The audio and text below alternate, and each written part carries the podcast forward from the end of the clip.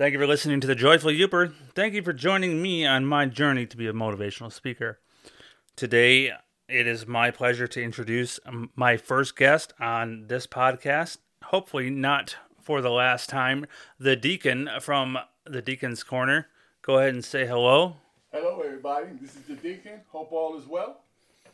Now, when I first met the deacon, I was uh, in Marquette, and what an amazing story! What an amazing tale! And I'm not gonna, I'm not gonna tell it because well, he does it way better than I do. But um, the deacons has joined me today, and like I said, this is the joyful Yooper, and one of the staples today that the deacon has tried for the first time was venison. So we really got him. we really got him into the Yooper life here. Um, so why don't you go ahead and what was your first impression on venison? I know this is kind of off topic, but no, no, it was good. It, it was good. It was you know I've heard uh, many times about venison and eating it, and you know even in New York we we have people go deer hunting and you know have venison, but I've never personally had it, and uh, I think uh, Mike because he uh, he was able to present it in two different ways. And um, I like the sweet and tangy way better than the regular way, but it was good. Good, and you know that's what um, that's what you know the joyful Yooper. I'm sharing the joy of being a Yooper. Yeah. But beyond that, like I said, the purpose of this podcast is you know to provide motivation, especially for those that are kind of stuck in that rut and kind of just really want to. They're struggling and they're struggling to stay positive. I mean, everything that went on 2020, 2021, right. it just it just sucked for a lot of people. Absolutely. And your story is, like I said, so incredible. And one of the things that struck me when I first met you was just the overabundance of joy that you have. And I think we're really connected with that. Right. So, um, without further ado, what would you want to tell a little bit about your story, uh, just to kind of get background about you? I, I like to say my story is just is, is just like everybody else's story. You know, I come from a, um, an alcohol infused um, uh, background. My, my father was an alcoholic, but my mother was a church person. Uh, you know, I was born in New York City, in, uh, in Harlem, and um, I, I, I had a modest life, you know, and um, at the age of nine, I was, um, because of um, abuse from my father. I lived outside of the house a lot. Uh, I was um, drinking Johnnie Walker Red at nine and smoking Kool cigarettes and smoking reefer and later on going on sniffing cocaine, selling drugs and all those things. But the one thing that I've always uh, pride myself is on knowing God and having hope because when you in those situations at those times you're going through it you lose hope. You lose sight of what's going on, and things become dim, and you get into trouble. You go to jail, and you get uh, to a point where it's no return. And those are the times you need to have hope in something, someone, or something. And mine was God. Yeah, and uh, I know that nobody else can see us right now, but the deacon is actually wearing a hoodie. It says joy right on it, and yeah, you know, so you can really you really can find joy in the UP, and like sitting right across from me, right on this hoodie, and and you know, I found joy here in in uh, Marquette, but I came to Marquette because uh, I do volunteer work, and uh, that's part of my mission missionary workers. we I go around to soup kitchens and uh, homeless shelters and stuff, spreading the good the good news of Jesus Christ and shedding God's love because we're living in a day where love has been t- removed. You know, love is phony. You know, love. When I was uh, in in the world and I was drinking and doing all those things, I thought I was finding love. I thought I was doing the right thing, but that wasn't love compared to the love that I have now that that's genuine and that I love sharing with other people, you know? Yeah, exactly. Um and you have that that heart to serve. Um, Absolutely. And we kind of did a little bit of that today with my cousin there, you know. Absolutely.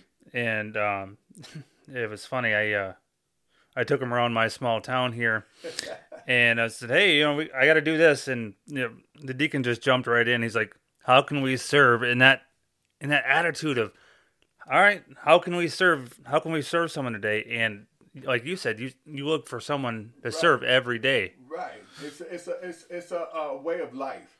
You know, like a lot of times uh, when Jesus, when he would begin to serve, he put on an apron and he took a, uh, water in a bucket and he began to wash the feet of the servant uh, of, of the disciples. And it was his way of showing that even who he was and all the power and greatness who he was he went down and washed the feet of a regular person one of the disciples.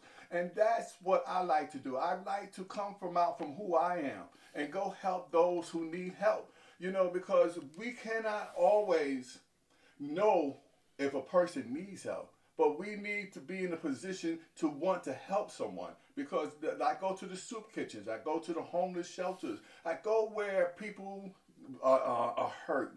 People are in pain. People are suffering. There's so much going on in the world today that we have forgotten about hope. We have forgotten about love. It's just so easy just to give up. It's so easy to be medicated. It's so easy to to uh, depend upon drugs and other things. But that's only a quick fix. But when you begin to share joy and, and if that joy be overflowing and hope about the, a better tomorrow and a better future, our outlet become our outlook becomes different and the world begins to change just by that little bit. And I had a, I got a couple questions for oh, you. Sure. Um, it is your show. No. Right, right, yeah. um, like I said, this is my first interview. If, if you guys are like, oh my god, he, Mike is not doing too well, well, guess what? Keep listening; it will get better. Um, but you know, even riding around with you today, and I was, you know, I was, I was complaining a little bit. I, I won't, I won't lie. I was complaining, and you're just like, hey, it's gonna work out. It just, it just is. And it's like, how do you stay so motivated and so positive, even when things aren't kind of working out or don't seem like things are gonna work out? Well, uh, most of it is my belief and trust in God. You know, I've been homeless. I've been uh, uh, uh, alcoholic. I've, I've done crack. I've done a lot of things. But it's always the thing that kept me going is that there is hope. There, you know, that's my ministry is about hope because I've been so many places and seen so many people that didn't have hope, and what that does, it just crushes you. It just it, it, it makes you feel like nothing. It makes you feel that you cannot achieve anything. And once we feel that way, then we cannot grow. We cannot mature. We cannot go about changing ourselves because we cannot change the world or change others until we change ourselves. And I've come to learn that only no one could change us but Jesus Christ Himself. He changes the heart. He changes the mind. He changes the spiritual part, not just the, not the body, but the spiritual and mental part. You know, and I just trust God. You know, when I was homeless, I trusted God. When I was didn't have, I trusted God. You know, so I'm able now to recall upon times where He has helped me. You know, if you do something for me, did one time, and then I come and ask you again, I have faith and trust in you that you can do it for me because you did it before. And because God has done it for me before, He's brought me through so many times, and so many times I faced death. So many times, so I was sick and I couldn't do it. And I knew it was Him that did it. That's how come I rejoice in because whatever you have for me, Lord, I trust that you're going to do it for me. I trust you're going to bring me out of this situation. I trust that you're going to make a way for me. You're going to provide. You're going to supply all my needs. I totally surrender to you. So no matter what the situation is for that day, no matter what the challenge is, no matter what the test is, no matter what the situation is, I know that God will bring me through. And that's where that joy comes from. Is it, is it always happy and sad? No, no. I, have gone through some rainy days. I've gone through some storms. But in that storm, I was confident that God was going to guide me through. And just as long as I know that I can trust in Him, I know that I can smile when when when when things are bad. You know, I can I can I can I can have the strength to go forth.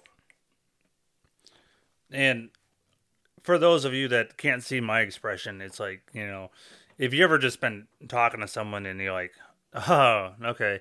That's the lesson I needed to learn today. That's what I'm going through."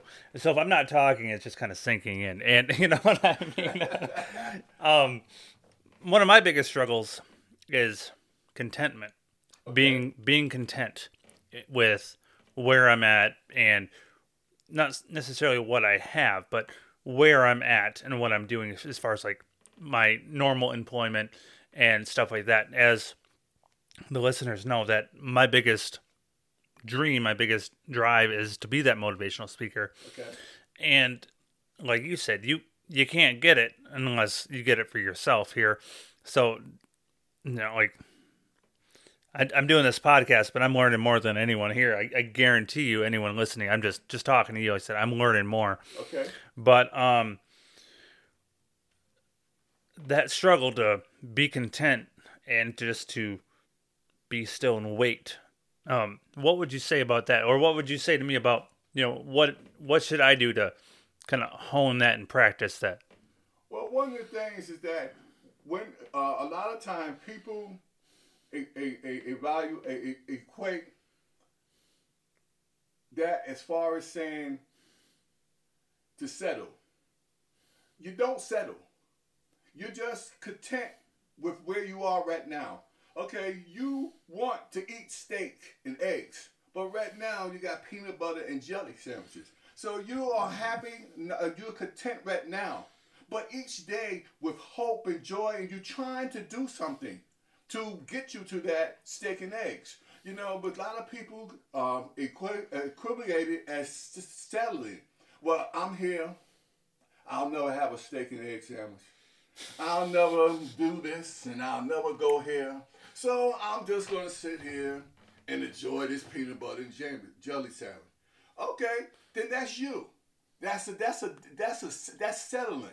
Content means like I'm going to enjoy this peanut butter and jam jelly sandwich right now where I'm at. But I know tomorrow, I trust and believe tomorrow I'll be in a place, I'll be somewhere where I can get a steak and egg sandwich. And that's the difference. That's hope. That's believing. That's trusting. That's moving. That's saying that I am here now, but this is not my home. I am resting here right now, but this is not where I'm going to stay. You know, but while I'm here, I'm not going to be upset about my conditions. I'm not going to worry about what's going on around me. I'm not going to do anything that's going to cause me to worry. I am going to be content. I'm going to say, Lord, I know I'm here. You put me here. So let me learn while I'm here. Let me get an understanding of why I'm here. So when I do go to the steak and eggs, I will enjoy them without looking back and, and saying, I wish I had something else. You know, I'm content. I think a lot of people get mixed up with that word content. You know, it's not to settle, it's just to relax where you are. That's how I look at it. I'm in a situation now, but I'm not going to stay here. Right. I'm right. not going to cry about it. I'm not going to make myself uh, uh, uh, uh miserable, and I'm not going to make people around me miserable. I'm going to look and believe I'm already there. You know, but while I'm here, I'm going to enjoy where I'm at. I'm going to say, thank you, Lord, for this. Thank you, God, for, for providing this for me. And I will get those steak and eggs. You know, and when I get there, I'm going to enjoy them. Right. I'm going to eat with a knife and a fork, and I'm going to have a good time. Just to backtrack on your story a little bit, you said you're from New York. Yes, Harlem, uptown, uptown. And now you're in Michigan's Upper Peninsula. Yeah and that's a that's a journey right there. I mean, a lot of people that you know growing up, they're like, "Oh my gosh, we're in small town USA. We're in the UP. I can't wait to get out." Right. And you're here from New York, the big city. Right. Um, so, what brought you from New York to the UP? Well, I was in um, before I came here uh, last year around Thanksgiving uh, I came here. I was in uh, around September, August. I was in New Orleans because I was before I came here. I was in uh, Houston for three years. I had went there doing voluntary work right after Harvey. So I was there doing uh, uh, volunteer work, and while I was there, I joined the Red Cross, and they had a spiritual disaster care program. So I became a, a, a, a deacon, and I worked around doing spiritual care, going to uh, shootings and fires and stuff like that working with people who lost lost everything. So we was in New Orleans for the uh, the uh, the hurricane uh, Delta, I believe it was, that hit uh, Lake Charles. And while I was out there um, doing ministry work, I met a pastor, and she was from here. She was from no, she was from Marquette. and she told me about the uh, the war, uh, shelter that was in Marquette. And uh, she said, well, you know, they might need you up there. You know, so I thought about it, prayed on it, and about a week later, I called her, and you know, I set it up. So I came up here. I came up here doing missionary work. Uh, my first missionary trip was to uh, Cambodia in 2008, where we went out to Cambodia uh, on a missionary trip. And it was there that I saw real poverty. I saw poorness. I saw people, the children that ran around the streets with no clothes on because they was that poor. And, you know, the town, the city was so poor they didn't have a highway, they didn't have a road. It, all it was was dirt. You know, and that's when I first realized that there was something more for me to do, and uh, and that was the day I think I, I, I really realized that I was called to serve, that I was called to to go and spread not just God's love, but the word of God to those who did not know. And if you uh if you get the chance, check out the deacon. He's got Instagram, he's got uh, Patreon, he's got uh, he's got his own podcast am- right. on Amazon. Uh, right. Let him know where to find you. Well, you can find me at uh, Traveling with the Deacon Ministries uh, at gmail.com. Uh, you can also find me on uh, Traveling with the Deacon Ministries at Patreon. Um, also, Travel with the Deacon on Facebook. Uh, Traveling with the Deacon Ministries on LinkedIn. You know, for for now. for now.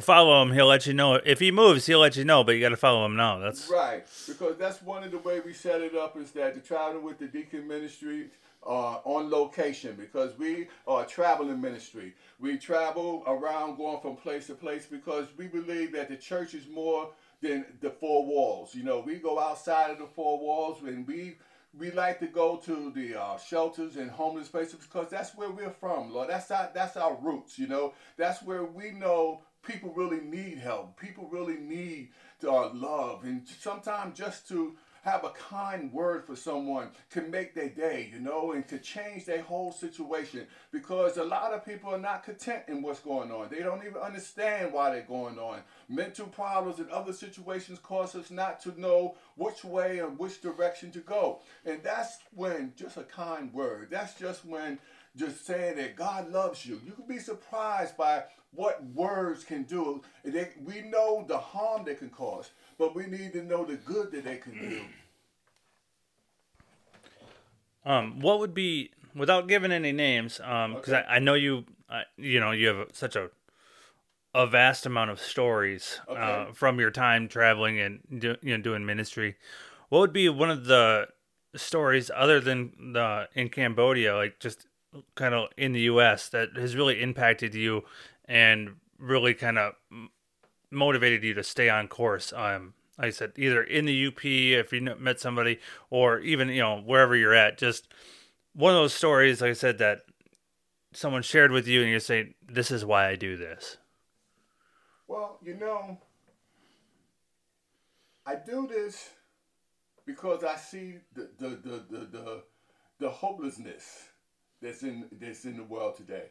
And, and and it's simple. It's no real big story. It's no real big, you know, like a gimmick or anything like yeah, that. Yeah, yeah. It's just when you see hopelessness. I was in Baltimore and I was uh, around there, and uh, I had went to uh, a Catholic Charities and uh, one day homeless, uh, one of their shelter program, and I got lost out there, and I was on the street, and I saw this nine-year-old boy, and he reminded me of myself a little bit because he didn't have any hope.